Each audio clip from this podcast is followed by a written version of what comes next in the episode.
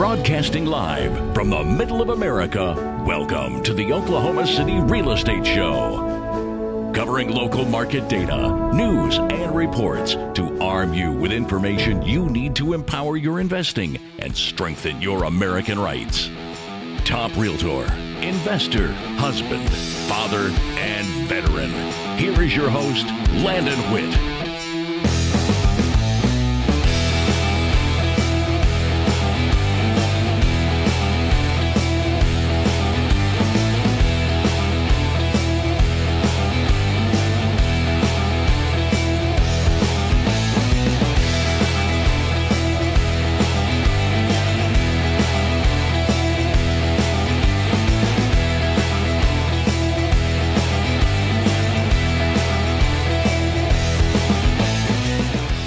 What's up? I'm Jeff Brown. Uh, I just kind of want to say I'm really excited to be here at Scissortail Park. I'm excited for the opening, and uh, we're going to see the Kings of Leon and Broncho, which I think is going to be an amazing experience. What do you think so far, seeing the city? Has it changed much? Has you been here before? Uh, since last time I've been here, it's a little bit different, but I like the easy access, being able to walk places. Uh, got the scooters all over the place. That's pretty cool. We could take those somewhere if we wanted to, and now this new park looks like it's going to be pretty fun. So I came from Texas, and I've only lived here for about a year and a half, but it is so culturally diverse.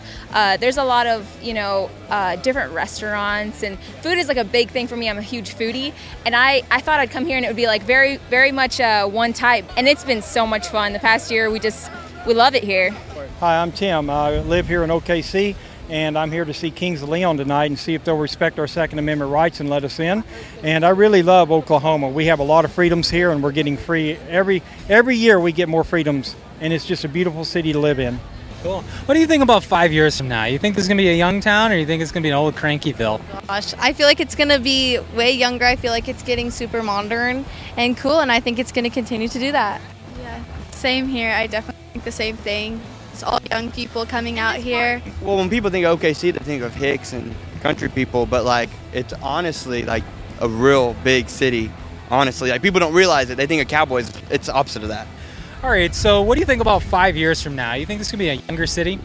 Oh, yeah, the millennials and all that, they're going to take over. Um, now, granted, I will say the older people, they're evolving, so to speak, if, you, if that's the right way to say it, but they're actually becoming more, I guess you could say, hip. So that that's neat too. So in like five years, it might be younger, but even the older people, they're going to act younger. You, know I mean? you might see someone who's 50, but they're going to act 30. Definitely. It's my husband and I are in our 30s, and we feel like it's a young town. Sometimes I feel a little too old for it. the next five years is gonna be crazy. hey, well, there you go. You heard it. All right. Welcome to episode 56 on the Oklahoma City Real Estate Show. The footage you are watching, we recorded at Scissortail Park over 28,000 people attended the grand opening ceremony there this past Friday. Over the weekend, on Saturday, they opened the park, which spans the north section over 40 acre beautiful park. Really neat to see what the MAPS 3 uh, or MAPS 4 have gone towards. We've got quite a bit to discuss today as it is the beginning of October, which we now have the recap of September. We've also got some good news to talk about. So I want to jump into the numbers and then our guest on the show today is an investor that flew in from California to look at some properties. We got a chance to do some question and answer and really just me answering is what when I reviewed the tape. But he had some good questions, and I was able to elaborate on some ideas and some things that really a lot of investors have been asking me about. So I was able to kind of just elaborate on some uh, thoughts and answers from ex- some existing problems, and then also kind of some forethinking of, of what we're kind of seeing the future going on in Oklahoma City. So you'll want to stay tuned for that for sure. Uh, but let's jump into the market numbers for the month of September. First up, I want to bring in the median sales price over the course of September comes in for Oklahoma City at $165,744. That being the median sales price for the entire Oklahoma City metropolitan area, which is larger than our usual 10 square mile metric.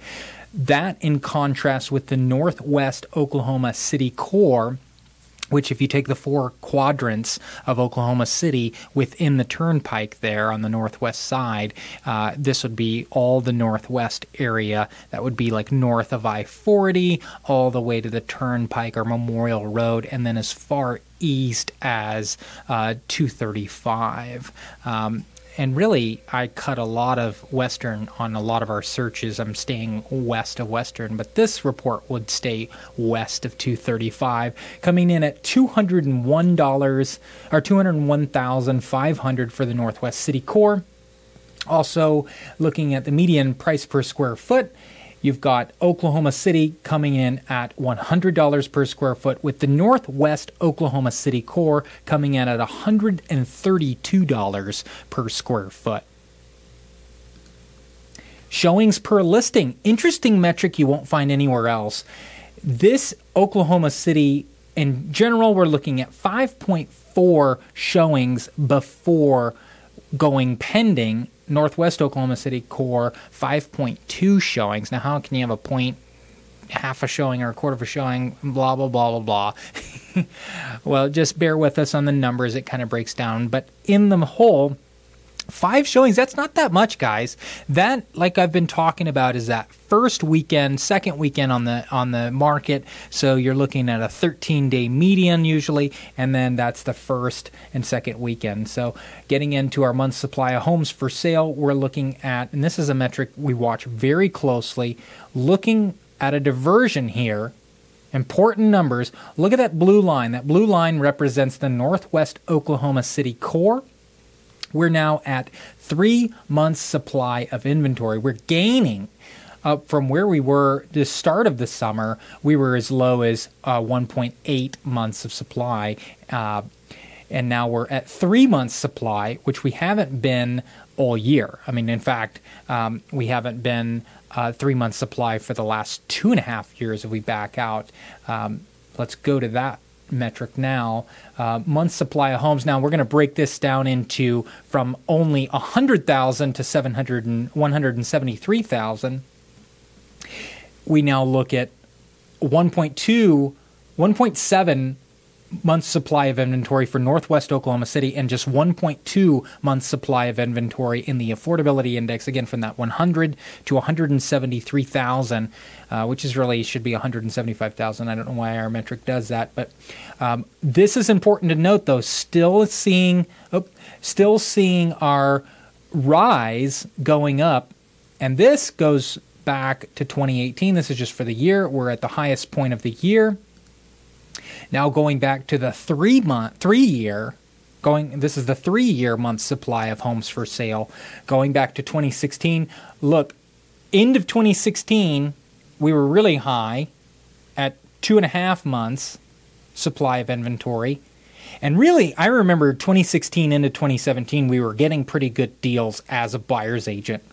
Now, 2017, matching where we were, where we are now, and 2017 was still a really good year for buyer negotiation. And really, buyers and sellers were seeing good mix between 2017 and 2018. And then, bam, getting all the way over to now, which we're at 1.7% or 1.7 months supply of inventory in the affordability index. So, quite possibly a slow coming in the market in terms of looking to cool that seller's market. So, interesting stuff. Um, I've been, you know, we've been so hot, such a hot seller's market this summer, and I've really had instances where we've we've almost just really been advising buyers hey like whoa you know buy it if you really want it but understand that if you have to move really quickly um, you might not really make any money. You might take a wash on this. Some of the homes just they're just so beautiful or such in a great location or so vogue that people buy it anyways. So on to the news. Uh, i want to touch on a national topic here uh, of great concern for realtors that have their ears to the national news. Um, the Department of Justice filing uh, has now indicated a wider probe into the buyer broker commission, what we're calling the commission um, antitrust uh, law uh, question, and that is to when we have an MLS, right, you don't see the buyer's commission on just the public, right? You don't know how much your buyer's agent is getting paid. And what this uh, lawsuit is uh, saying is that you have to disclose to the public how much people are getting, or else it could be considered price fixing because then we could all come together as brokers in a secret lair. Well, more study more more reports and more evidence is being shown in that court case that that may be in fact what has been going on uh, for the entire career of MLS listings. And so we're seeing a reaction already occurring in Washington state. In fact, they just announced today Redfin, Windermere, Coldwell Banker Bain have all confirmed that they will display commissions on listing. This coming before the Northwest MLS ruling will take effect. That affects over 30,000 real estate brokers and 23 member 23 2,300 member offices in Washington. So you'll now be seeing in that area of the country Redfin listings having buyer broker commission then transparent on there. Now, what does that mean for us?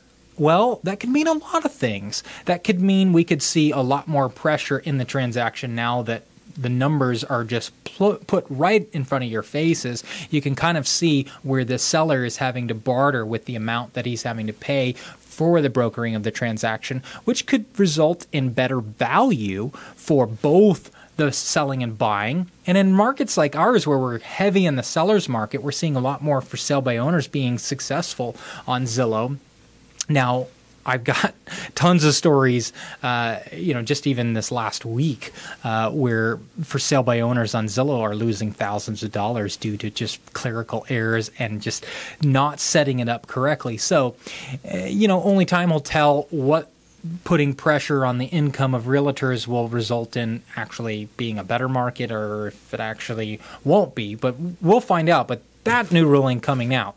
As far as our local news, um, a new live music venue and brewery planned for West Downtown. This coming from the owners of Tower Theater, um, Stephen Tyler and Chad Whitehead uh, basically there's not enough live music venues they've discovered and they felt and i've felt that myself as well. So they're uh, plan to open a new 500 person capacity live music space to complement their other two venues. This going to be at second street and western. Uh, the entire project should be com- completed uh, next year into 2020 so that'll be cool to add to the downtown assortment of things uh, coming. Really, again, I said this time before, uh, really for the last year and a half and two years, is we're looking like Austin. We are looking like Austin. Maps 4 is getting on the table. Um, I want to talk about some of the concepts that they've presented, one of which is a city owned surf park city-owned surf park facility would cost 1.45 million and would come from 7.9 million in excess maps funds that were allocated to the boathouse foundation as part of improving the maps 3 whitewater facility that opened in 2016 those maps funds obviously being applied to create this whole tourism city that we've got going on here that we're loving so much, these things to do.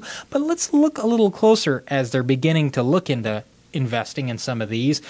The boathouse district that was so loved as part of Maps 3 is now needing another bailout. An item for bailing out the Boathouse Foundation came before City Council. Since the Boathouse District began, the success of the MAPS 3 project has been questionable. The 2019 budget started with a shortfall of 3 million. The city manager requested on behalf of the foundation 1.5 million for management fees. Ward 8 Councilman Mark Stonecipher said that he looked into the audits and new organizational structure of the foundation. He wants to see it be sustainable. He said it needs more accountability, recommending a report from Foundation leadership every 90 days before the Council. Ultimately, the bailout was approved with an amendment for Stonecipher's 90 day report. Only Ward 5 Councilman David Greenwell voted against the measure. the council's a really tight knit community. So when one person votes against it, it's definitely an interesting mix there. Last up on the news for this week marijuana businesses creating a property management challenges challenges or potentially nightmares. This article coming from Richard Mize over at the Oklahoman. He's got a couple of points that he points out for those that may be thinking of renting to a marijuana dispensary or marijuana uh, production facility. Is that if you had a mortgage on your commercial structure and you have riders in that mortgage, mortgage law or mortgage that's been filed that states that you need to comply with federal laws, you could potentially have your mortgage be called back on account for illegal activity. Um, that's something to think about. So check your mortgage uh, paperwork. You can uh, either, if you don't have it already, you can request that from your bank, but probably the best way is requesting that from the title company. A lot of title companies keep that for many years after your closing if you don't have a copy already. Properties also with marijuana operations require additional security such as self-closing and self-locking doors, 24-hour monitored security system, limited and control access to sensitive storage area, all of which would come back on the landlord as well had those things not been per- put in place properly. Thieves also know that right now currently you can only purchase marijuana with cash so that lends to large cash deposits as well as a large amount of high dollar inventory that criminals statistically have enjoyed and historically. Hey, it used to be illegal. Getting your hands on some legal material that's worth a lot on the street is still something that is sought after. So you could potentially be inviting some uh, a threat to your property. Owners who have accepted federal historic preservation or low income housing tax credits or Section 8 funding have to comply with state and federal laws. Marijuana used on the property could lead to allegations of fraud. Another point owners are not the only ones who could be held liable. The risk also extends to the property managers, real estate agents, and others acting on the owner's behalf. Property insurance policies generally do not cover damage caused by illegal activities. Folks, make sure you're looking into this before you sign the lease on a dispensary. And not to mention, the properties that I've been selling these applications that come in usually are folks that have almost no business experience or business experiences like tattoo parlors that are predominantly cash, really hard to prove their actual income. So, a word to the wise is it a bad investment? I don't know. Is it a more difficult one for an advanced look? You betcha. So, take think twice before renting to a dispensary or a production facility. I want to bring on our guest on the show today. Here's out of state investor Andrew Berkman asking some common questions you might find interesting. Okay, so uh, I'm glad to have you here. Yeah, thanks for again having me. Cool, cool, cool. You just flew into Oklahoma City yesterday, was it? Yep, yeah, I got in yesterday afternoon. Cool. And now you you're on your second or third property here in Oklahoma City. Yep. Yeah, third one here. Okay. And and largely that was because it's just a linear market, or what what really drew you to Oklahoma City? Yeah. So you know I like the area, I like the state. Uh, I lived just north of here for a couple of years, and we would always come down to Oklahoma City to to hang out and just it's uh, I like what the the city is doing to kind of renovate itself and uh, make it more appealing. Uh, and then with that, the home prices are still relatively low. And yeah, it seems to be a very linear market, and uh, yeah, the rents are great. So. Now you're comparing that to like the West Coast, where Yeah, you just get exactly. these cyclical Yeah. craziness, um, which is nice when you're on the like the rising side of it. Yeah. But I think uh, now, you know, I've I've got some friends that are, you know, that have duplexes that are six hundred thousand dollars, and they can maybe rent for four thousand. You know, it's like, you know, in total. So it's it's just a money loss, and a lot of people are buying it and just like holding it to try to get appreciation. Mm-hmm. So and that's one thing that you and I have talked about is like, don't buy in like areas like Midwest City, you know, banking on these huge appreciations. Yeah. Fact, the only big appreciations we get really, you know, quickly are the burrs. You know, where you go in, you buy a house that's that's crappy, and then uh, renovate it yourself, and then force equity. You know, so. But you had had a question earlier that I think is really important. So you said driving around yesterday, Yeah. you were seeing like one house is really nice, and then right next to a house that's really crappy. Um, so something happened in the 80s, um, early 80s in Oklahoma City, where we had. Um, Kind of a boom of oil in the late 70s, and then we had these bankers that were giving out loans to small businesses and to and to home buyers based on this incredible market and then and and construction uh, you know new construction homes. And then the oil prices tanked in the early 80s and then we also had uh, a bank go under. Um, when the oil prices tanked and a couple of the big uh, oil executives uh, then lost their salary the banks then called those loans back. And they didn't have the cash uh, because it was supposed to be a long strategy. And so that ended up uh, knocking out a few huge big players in town and you can read about it on wikipedia. There's a huge article on it. But um, th- those banks going out of business combined with the oil price crash resulted in about 10 years of extreme poverty in oklahoma city. And that led to Actually, we had uh, Judy Lindsay, who's now actually passed away this year, but she was just a legend in town here for 35 years. Uh, she was on the board and everything, and she said there was literally bumper stickers on the back of people's cars that said, "The last one to leave Oklahoma City, turn out the lights, please." You know and that was really the sentiment of the 80s and so that's what led to you know methamphetamines hit us really tough then and still really worked all the way through the early 2000s meth was a huge deal. We also had uh, gangs starting to take foothold from uh, los angeles. We had like the 69ers come here and the gbcs the grand central um, coming from uh, san diego.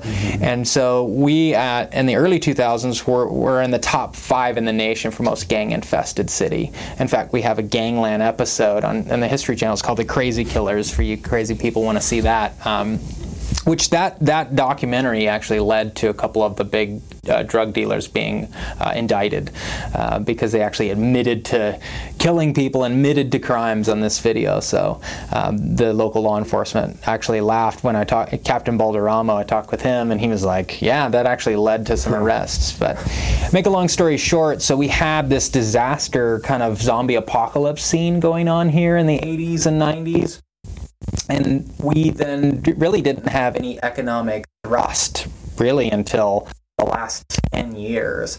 So we went almost 20 years in just a real dire situation, long enough to where all the people that were the good minds and the successful business owners left and went elsewhere.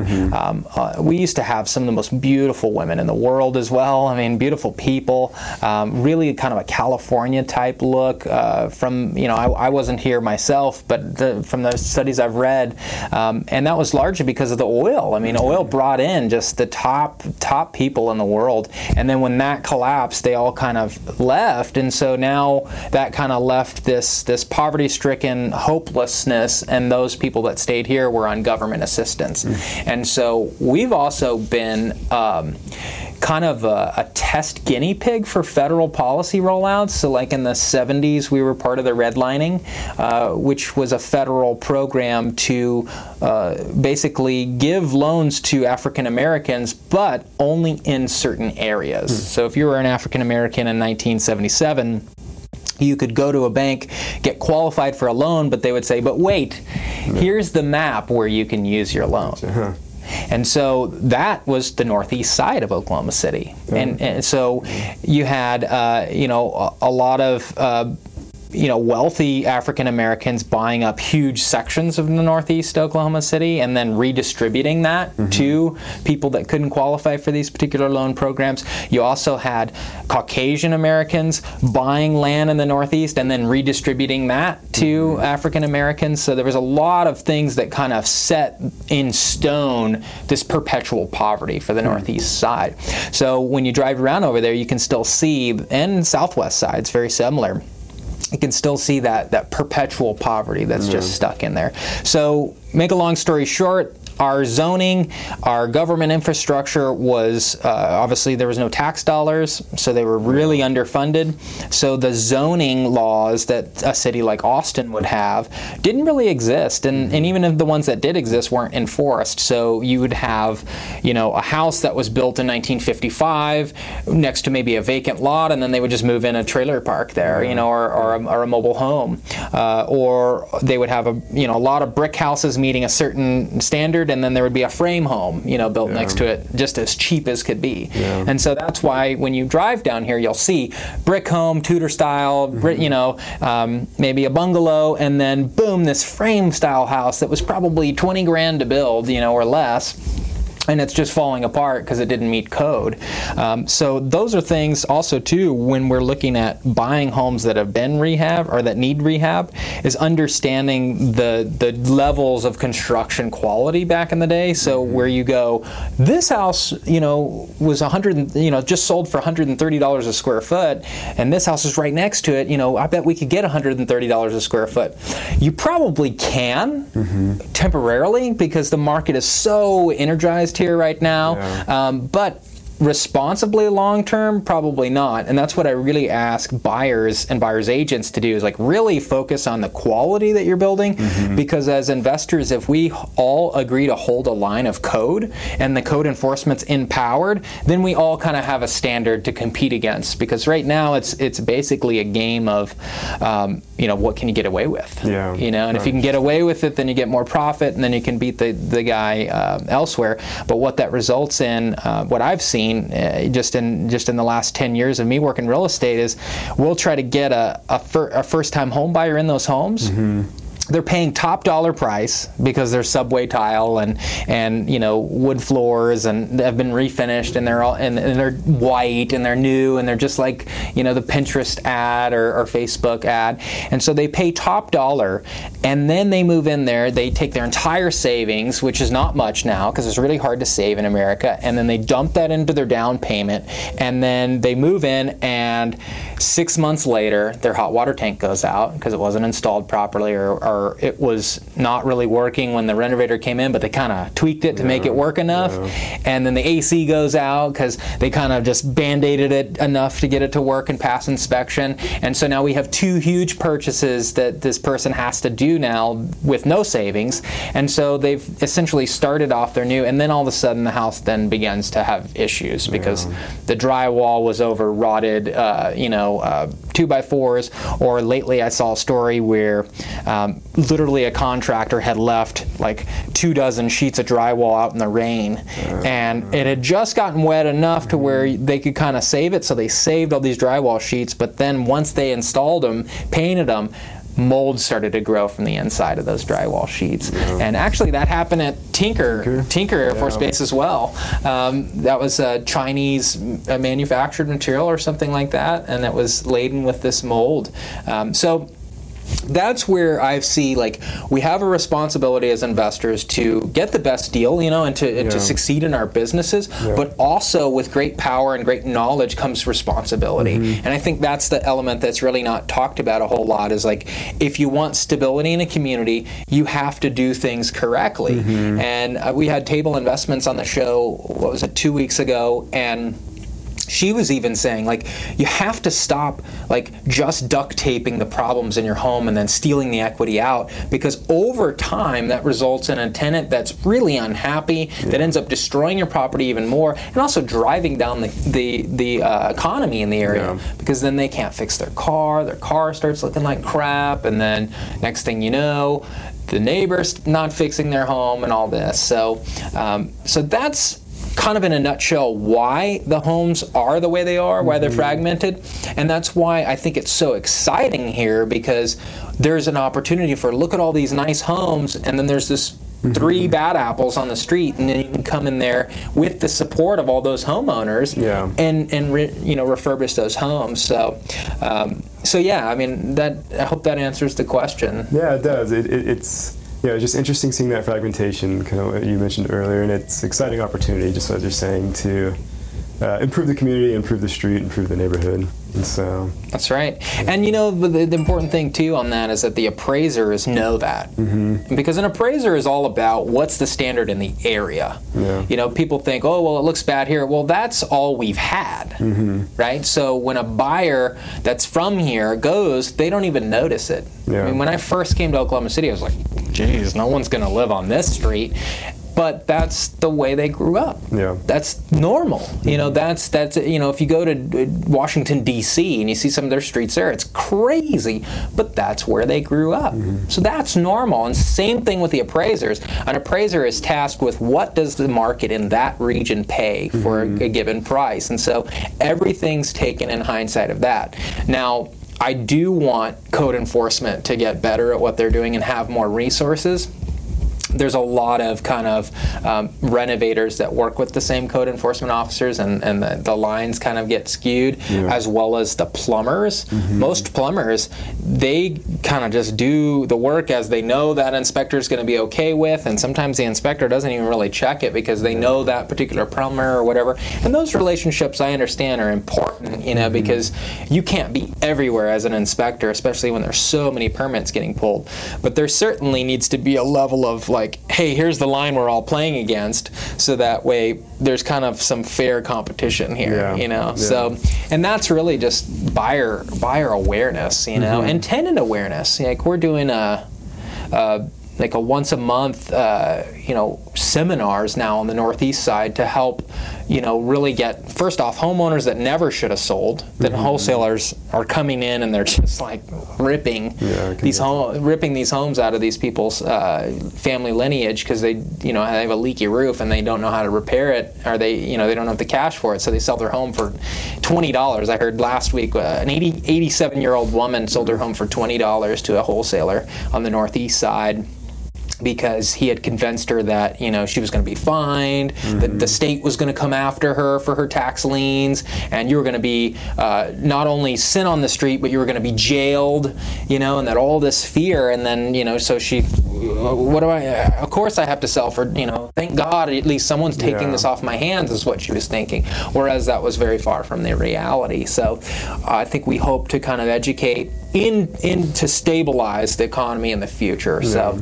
and then also tenant rights. You know, your tenants need to know, and I think as a successful land uh, landlord, you- you need to also equip your tenants with transparency and communication. Hey, you know, I want you to be comfortable. I want you guys to be happy here, so that you feel like this is your home and you take pride in it. You know, when the toilet paper rack, you know, falls off the wall because you know, y- you know it's not the drywall screws are not in, and they repair it. And they don't even call you. They just say, you know, hey, you know, I, I fixed this already. Thank you. I fixed this already, and and I don't, you know, I don't need to do a maintenance call anymore because they're taking pride in their house, you know, and and those are the kind of stories that you hear when you build good relationships. Um, so we had uh, Johnny Mixon here yesterday, which was on the he's on the southwest southeast side in the fourplex, and he actually is living in one of the units, kind of immersed in this culture, and so it's really been neat to hear those interactions Yeah. and hear that that. Um, you know, it's almost back to the old Camelot days where, you know, you had these the, the aristocrats, you know, owning the land, and then you had this very intimate relationship between you and the serfs, you know, and so how that plays out in the future, I think, is going to be very important. So, yeah. yep. All right, what else? Well, just uh, for an out-of-state guy um, who doesn't spend a whole lot of time in the city, how do you how do you recommend folks like us get a pulse or have a finger on the pulse of what's happening in the city? Um, and it kind of goes back to you know where. How do I know which neighborhood is developing or is is uh, in the line of progress? Um, and then just uh, yeah, kind of how to avoid those those those typical pitfalls uh, of finding myself or finding yourself in a place where you don't want to be. Sure. What do you, what do you Sure. recommend for that? Well, so the first golden rule, right, of, of, of any investing, especially in a linear market, is if the deal doesn't cash flow from day one, run. Yeah. If, it, if the numbers don't make sense the day you buy it, run. That's a salesman. That's a that's a Ponzi scheme. Whatever you want to say, that is a danger. Like this whole mentality that we got into in the 2005, 2006, we're like, well, the market's going to be great. It'll be a great buy in three years, you know, mm-hmm. and it wasn't. and and the bank's not on your side on that because the bank's underwritten by FDIC. They're going to get bailed out if they fall down anyways. So the whole thought, well, well, my bank's not going to let me buy a bad deal. No, they will. Trust me, they will. It is up to us as the homeowner to actually do our due diligence. And so if the numbers aren't making sense from day one, forget it. You know, they have to make sense right then. None of this, oh, you know, we get this all the time. Hey, you know, I see it's rented for 575. Oh, it's way under market value, you know. You know, you can get 975 for that home all the time. Oh, okay, you know, yeah, I'll pay da da da. Some of that may be true, but the, mm-hmm. the stark reality is is most most property management companies get paid off of how much rent they can charge. Mm-hmm. So when they're charging this low rate and they're not raising it ever, it's usually a sign that they know something that you probably don't about the mm-hmm. area or about just the demand. And we can quickly now, with the power of Zillow, we can see what is the rent that's advertised in the area and how long has that advertisement been on there. Yeah. If you're at 750 and it's been 45 days and they're still at 750, chances are, and they're the same amenities as yours, chances are it's probably only worth 700, maybe 675. So doing that number will definitely get keep you out of trouble. The other thing, as far as how to avoid areas, I heard, um, I think it was. Uh, oh gosh, I can't remember her name, but she said, I heard locals on the south side talking about the more joggers we see in an area, the more scared we are because then the rent's going to go up. so things like that, where it's community involvement and mm-hmm. community exercise, you know, that's one thing that I really appreciated this last trip in Los Angeles was, you know, we were driving around in our rented minivan and you know, Rose, my wife, was just constantly saying, you know, wow, people are like jogging here, you know, running across the sidewalk. It makes me want to exercise more, you know, and and uh, you know, there was like groups of teenagers that were just like getting together to go running, you know, and like so there was this there was a sense of well-being, you know, of just like people are not in poverty here to where they're not worried you know they're actually uh, you know they've got time to think about their health and and to and then the restaurants too you know healthy you know vegan restaurants even over there on every street corner and veg- veggie options. And and when a, when a community is starting to think in that manner that's when you really start to see okay they're they're really evolving into a new realm. So how do we spot then in a neighborhood? Well it can even be things like grass cutting. I mean the basics you know are people taking care of their lawn do they have pride in keeping their lawn short are their vehicles parked on the grass? Uh, in Oklahoma City, that's a that's a hundred dollar fine the first time, and they'll fine you I think seven times before they get more serious about your, um, you know, fines. But that just shows I don't care. You know, I'm just frustrated that I can't park here or whatever. So that's already a, an opposing force to the government, and that's a community that's kind of in a rebel state. So we also look at roofs. So we get mm-hmm. hailstorms every seven years. Mm-hmm. So if your neighbor um, if you know you have six houses with brand new architectural you know shingles on them and then you have mr joe blow number six and seven's got a tarp on his roof or an older roof. Well you know he took that cash from that roof or, or maybe didn't even care enough to call and he's he's basically buying time living. So those are those are houses where you go they're eventually going to default on their mortgage. Something's not adding up here and so you kind of know where that is. Also, we can look at the crime maps too. And when crime, it's very important to look at crime in terms of where the city is relative relative to the city itself. So we're traditionally like three times higher crime rate than national average, um, but that's for two reasons. One, our reporting system reports every single call that goes in, whereas mm-hmm. other cities sometimes just report calls that actually get a police report filed. Mm-hmm. We actually report every call. So if you call about a cat in a tree and the officer comes out and looks and says, "Oh, the cat will be fine," that gets logged in the in the federal database. So that's kind of why automatically we're just so much higher. And then also too, remember that drug issue still, you know, being dealt with. We still have gangs here. Mm-hmm. Now we don't have what we had in the early 2000s, which was drive-by shootings. That was Mm-hmm. a bad, really bad epidemic, and the police really cracked down on that, um, which is great because drive-by shootings are by far the biggest threat that a gang can present to a community. You have one news story about a drive-by shooting, neighbors are already thinking about Yeah. leaving. So that was something that rolled out. But as far as trying to avoid um, areas that are on the downturn, noticing things like pride, taking pride in your home, um, even if your your neighborhood is like 100% tenants, you know, which some of these neighborhoods are like 95% tenants now. Even tenants that have a proper management company that is that is screening people and placing them in there, they'll still take care of their home. You know, yeah. so I think that's really the thing is is looking looking through them for that. So yeah, Cool. Well, thanks. And then uh, just real quick, so near-term future. Yeah, everyone, including myself, you know, you hear the word recession, and it's Mm-hmm. coming, and it's coming. Um, what has Oklahoma City done, in your opinion, uh, to protect itself, and or what, what, what would you, if you could forecast something to happen, how would that, how would a recession hit the housing market here?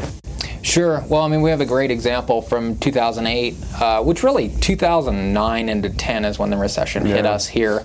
Um, and we experience now we have a 3.5 to 4 percent appreciation each year here statistically. And that's that's based off of our MLS um, records which really the the way that that record pans out is it's only about the last 15 years. So after the last 15 years, we've been steady at about 3.5%. Well, during the recession, we dropped 7.5 at our lowest level was mm-hmm. 7.5%, which rebounded within 3 years. Yeah. So if we take that into account, so 7.5%, even if you did sell at the bottom of that, when you take into consideration the tax benefits you're getting from real estate and, Yeah. and your cash flow that you were getting already, you really didn't lose that much. Um, and actually, there's a couple of um, folks that that have uh, hard money loans, like Barry Rock Homes is one of them, where they base their entire business model off the 7.5% recession figures of Oklahoma City, in that they require a 7.5% down payment to get their hard money loans.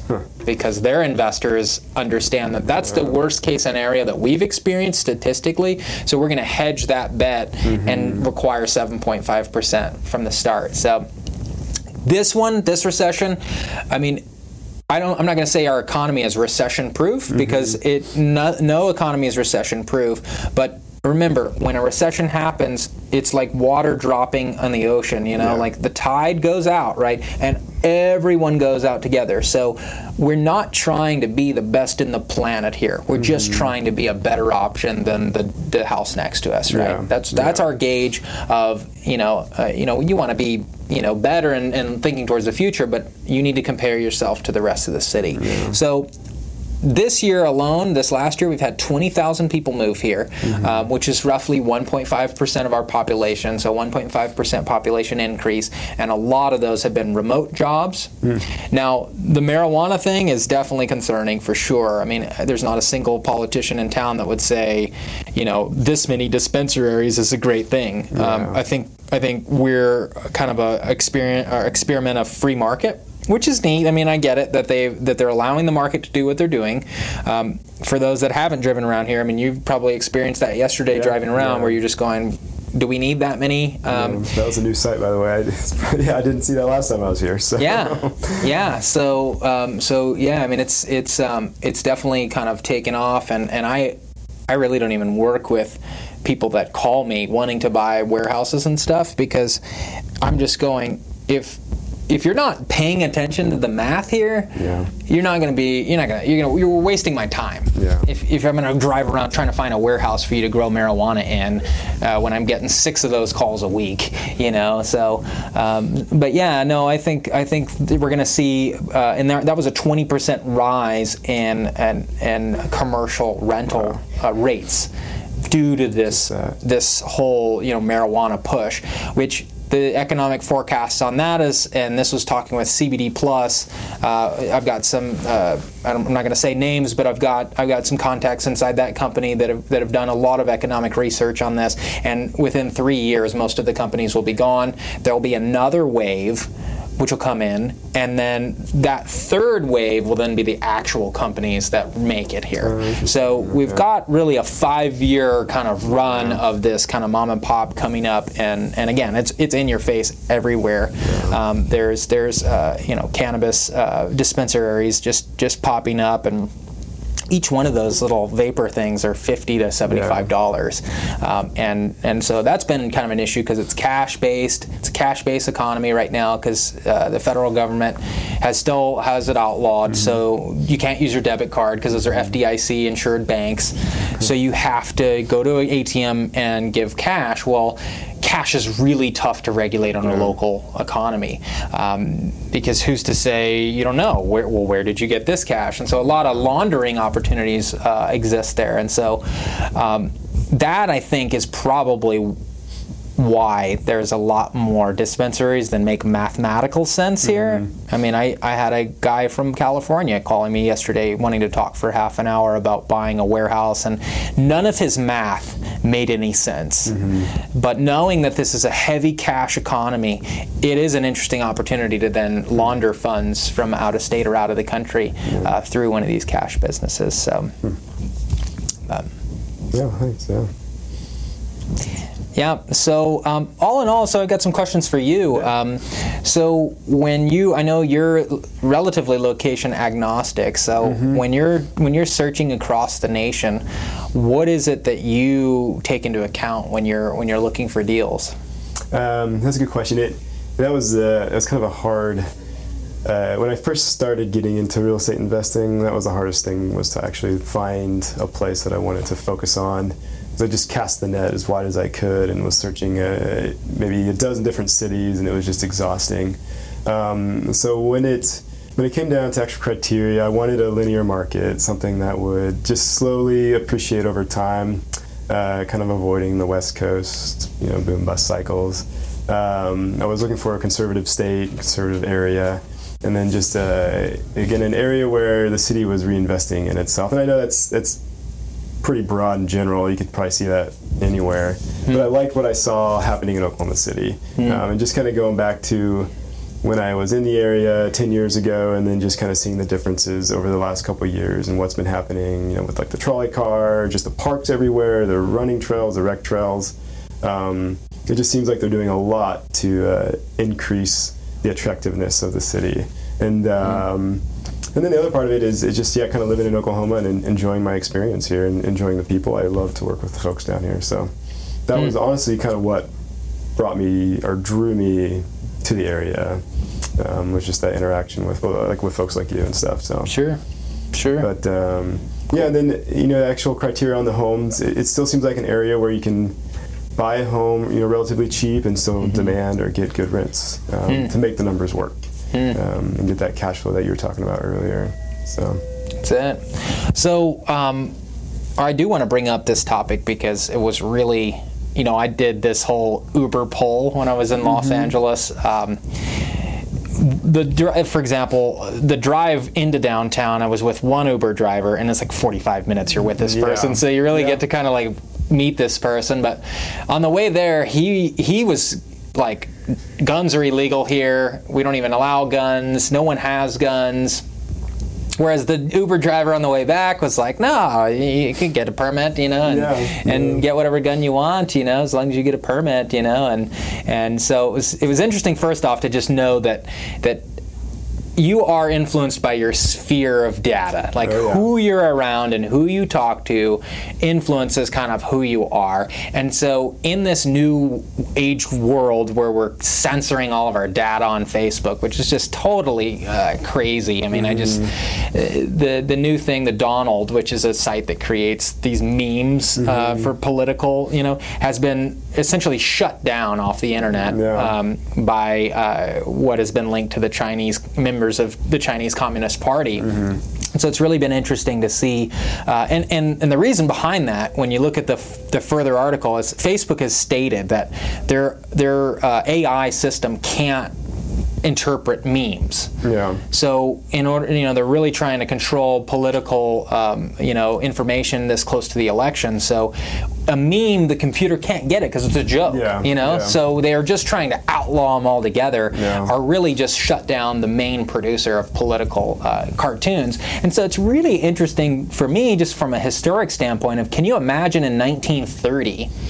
you know, some government or even a private corporation going around and pulling down cartoons off of a off of a street corner. That- yeah, yeah, or, or, you know, like like we want you, the Uncle Sam, you know, and somebody saying, "Oh, no, no, no, no, you can't make those cartoons," you know, Yeah. because the cartoons were effective, you Yeah. know, and so that that's really interesting. So.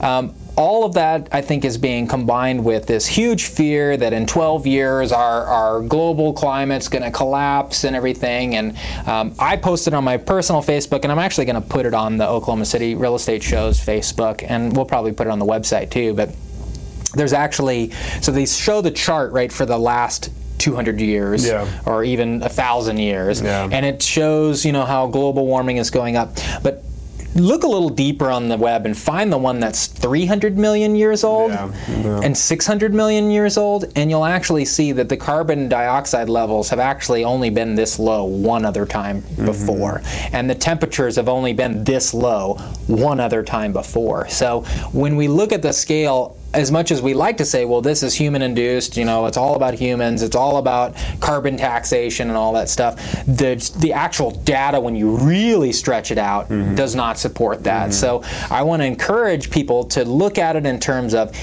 yes, we will have a recession in, in America if we levy huge carbon taxes. Okay, if we uh, if we get on this bandwagon of globalism and we say, you know, we've got to stop, you know, we got to regulate, you know, carbon taxes. We essentially have then at that point given all these other nations an upper hand over our nation, and that's really the agenda in the long term is to try to limit the American power in the in the in the world from being a, a dominant force anymore. And they're doing that through carbon taxation of our energy, because energy is our biggest thing. I mean, um, you know, just think of how much an aircraft uses in energy, and then to tax that, to throw a huge tax on that, but then China doesn't get a tax.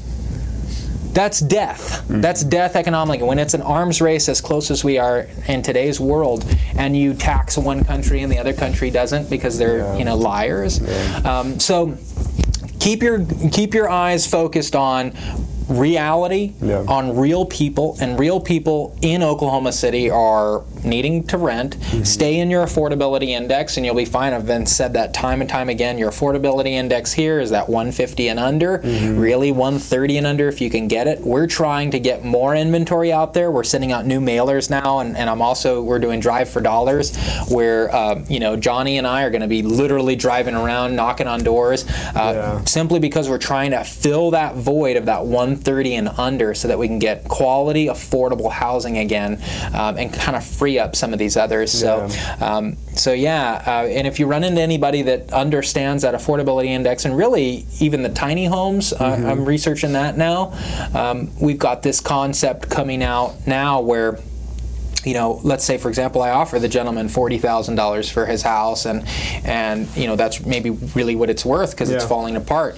And he says, Landon, I'd like to take the forty thousand dollars, but I can't. I can't. Where am I going to go? Yeah. I don't want to rent. You know, Yeah. I, I, I, I'm used to having no mortgage. I, you know, I live off my pension check, this, that, and the rest.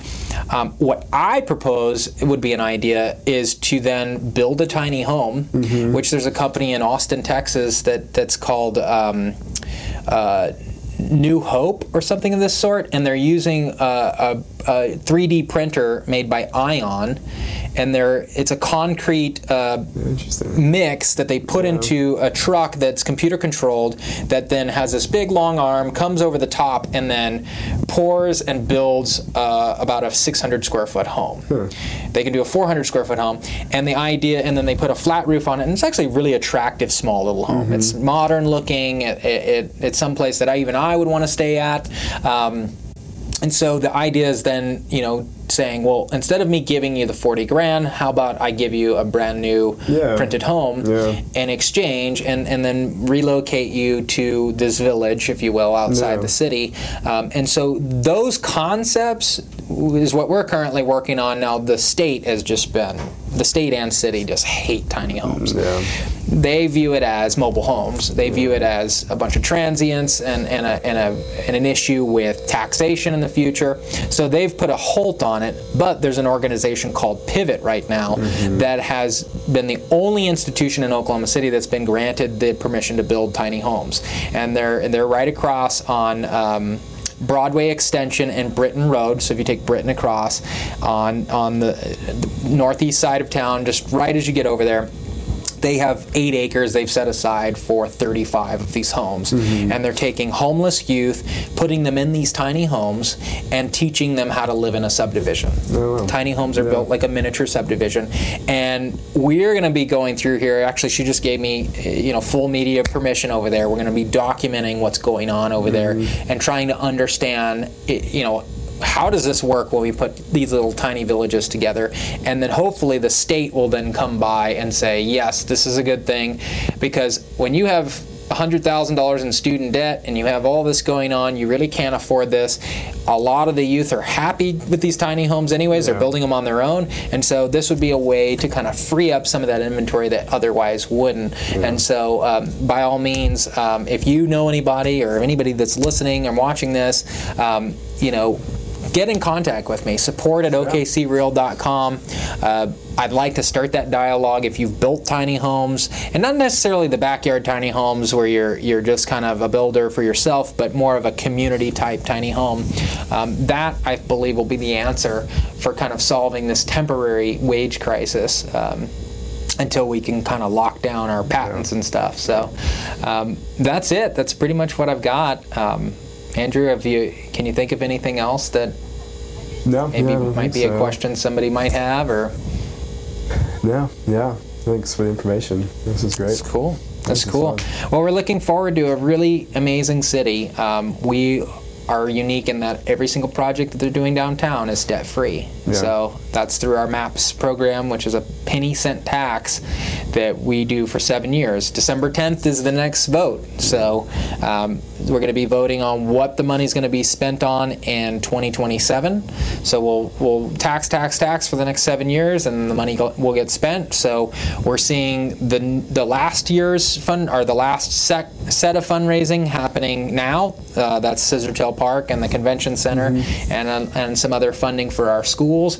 That's already impacting our home prices now. So if you're getting in now, then you can kind of wait till that nine-year Yeah. period or that Yeah. 10-year period, and you really are going to see yourself being able to either refinance um, finance your home loan, assuming that the interest rates are still relatively low, and get that extra equity out. So. Pretty good stuff. Well, cool. This has been a good talk. Yeah, yeah, I enjoyed it. Yeah, Yeah. thanks, thanks for having me on. For more information and to listen or watch online, visit OKCRealEstateShow.com. OKCRealEstateShow.com. OKCRealEstateShow.com.